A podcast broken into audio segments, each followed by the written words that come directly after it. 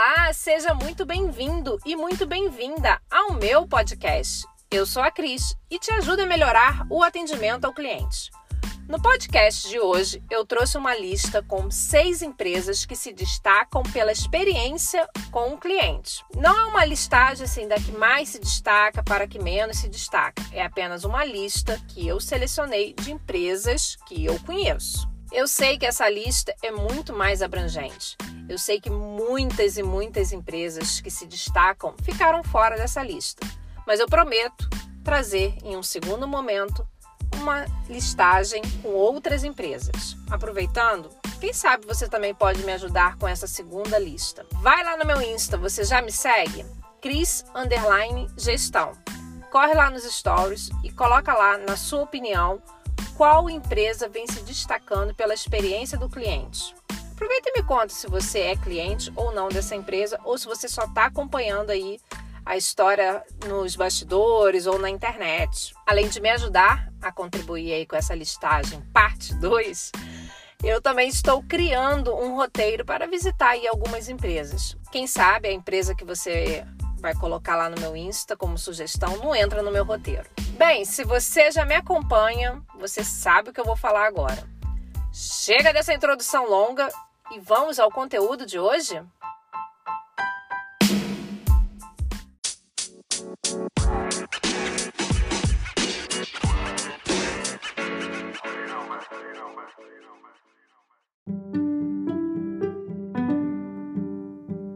No conteúdo de hoje, eu vou apresentar uma listagem com seis empresas que se destacam pela experiência do cliente. A primeira empresa que eu trouxe é a Netflix. Ela sempre foi inovadora desde sua origem em mil novecentos e noventa e sete. Conhecidos por possuir um ótimo saque, oferecem conteúdo de qualidade, produzindo séries e filmes exclusivos, além de realizar frequentemente pesquisas de satisfação com clientes em mais de cento e noventa países. A segunda empresa é a Nubank. É uma das empresas de referência em atendimento ao cliente. Ela atua com serviços financeiros em que todas as suas transações bancárias e operações do cartão são realizadas de forma online. Ela foi criada em dois mil e treze e ela se destaca pelo trato humanizado aos seus clientes. Cada uma das suas reclamações é analisada e tratada cuidadosamente. Tá aí então o destaque de atendimento para Nubank.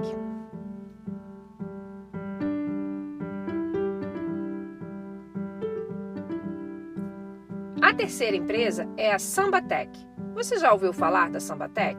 Ela foi fundada em dois mil e quatro. Começando como pioneira a distribuir jogos de celular no Brasil. A empresa sofreu algumas mudanças e logo passou para distribuição e gestão de vídeos online em toda a América Latina. Isso inclui ensino à distância, transmissão ao vivo e etcétera. Tornou-se uma das mais inovadoras da área. E sabe quem são os clientes? Nada mais, nada menos do que a Globo, S B T e a Samsung, só para destacar. Ela possui uma equipe de atendimento super diferenciada e o seu foco, assim, a sua principal estratégia é o foco no cliente. A quarta da lista é a FlyHello. Ela foi lançada em dois mil e dezesseis. É um dos aplicativos mais novos dessa lista que eu trouxe hoje. É o seguinte, ele disponibiliza viagens de helicóptero de curta distância e aeronaves de luxo para aqueles que vivem e trabalham em meio ao trânsito caótico. Não é a minha realidade aqui, de onde estou gravando esse podcast, que é de Itaperuna, interior do Rio de Janeiro. Este aplicativo foi criado por um francês e surgiu com o objetivo de democratizar esse meio de transporte, o que gera economia de tempo para os seus clientes. Com o aplicativo, é muito simples, você seleciona o seu destino, a hora e a aeronave de sua preferência.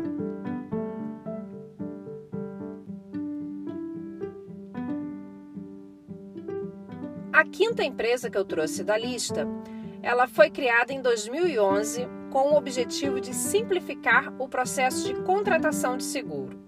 Tornou-se o processo muito mais prático e acessível. O serviço de contratação é feito de forma online, com atendimento rápido e bem amigável. Sabe, você não precisa ali ter aquele desgaste com o telefonema, com o corretor de seguros. Além disso, é possível realizar comparações de preços, benefícios, coberturas e muito mais. E a última da lista, mas não menos importante, é o iFood. Quem nunca ouviu falar no iFood? Eu me lembro que há uns seis, sete anos eu tinha em casa, na minha gaveta da cozinha, vários e vários panfletos. Quando eu queria pedir uma comida, eu pegava aqueles panfletos ali, que às vezes até ficava um pouco desgastado com o tempo, para poder escolher o prato, a comida. Tinha que ligar para o restaurante, saber se ainda era aquele preço. Enfim, o iFood veio para revolucionar e descartar esses tipos de panfletos. Ele foi criado em dois mil e onze por Felipe e Patrick. Sabe por quê? Porque assim como eu, eles também estavam cansados desses velhos panfletos de restaurantes. Com o iFood, o processo de compra é feito pelo próprio aplicativo, inclusive o pagamento. O cliente tem acesso ao cardápio do restaurante, pagando com cartão de crédito e colocando ali a entrega de comidas em um novo patamar de experiência do cliente.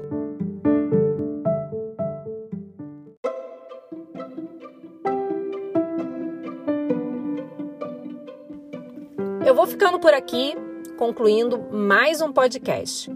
E se você ficou pensando, nossa, ela fez uma listagem, não colocou a Disney? Calma, não vou simplesmente colocar a Disney numa listagem, né? Disney merece um podcast exclusivo, é claro. O que eu tenho para falar não cabe numa listagem. A Disney, ela tem uma metodologia de encantar os seus clientes. Já estou preparando esse conteúdo e logo, logo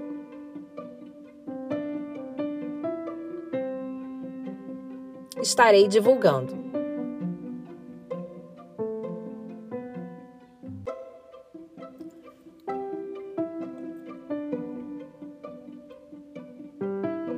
Então, até a próxima semana. Se você não sabe, eu vou te contar. Toda segunda-feira, bem cedinho, um podcast novinho para você. Tchau!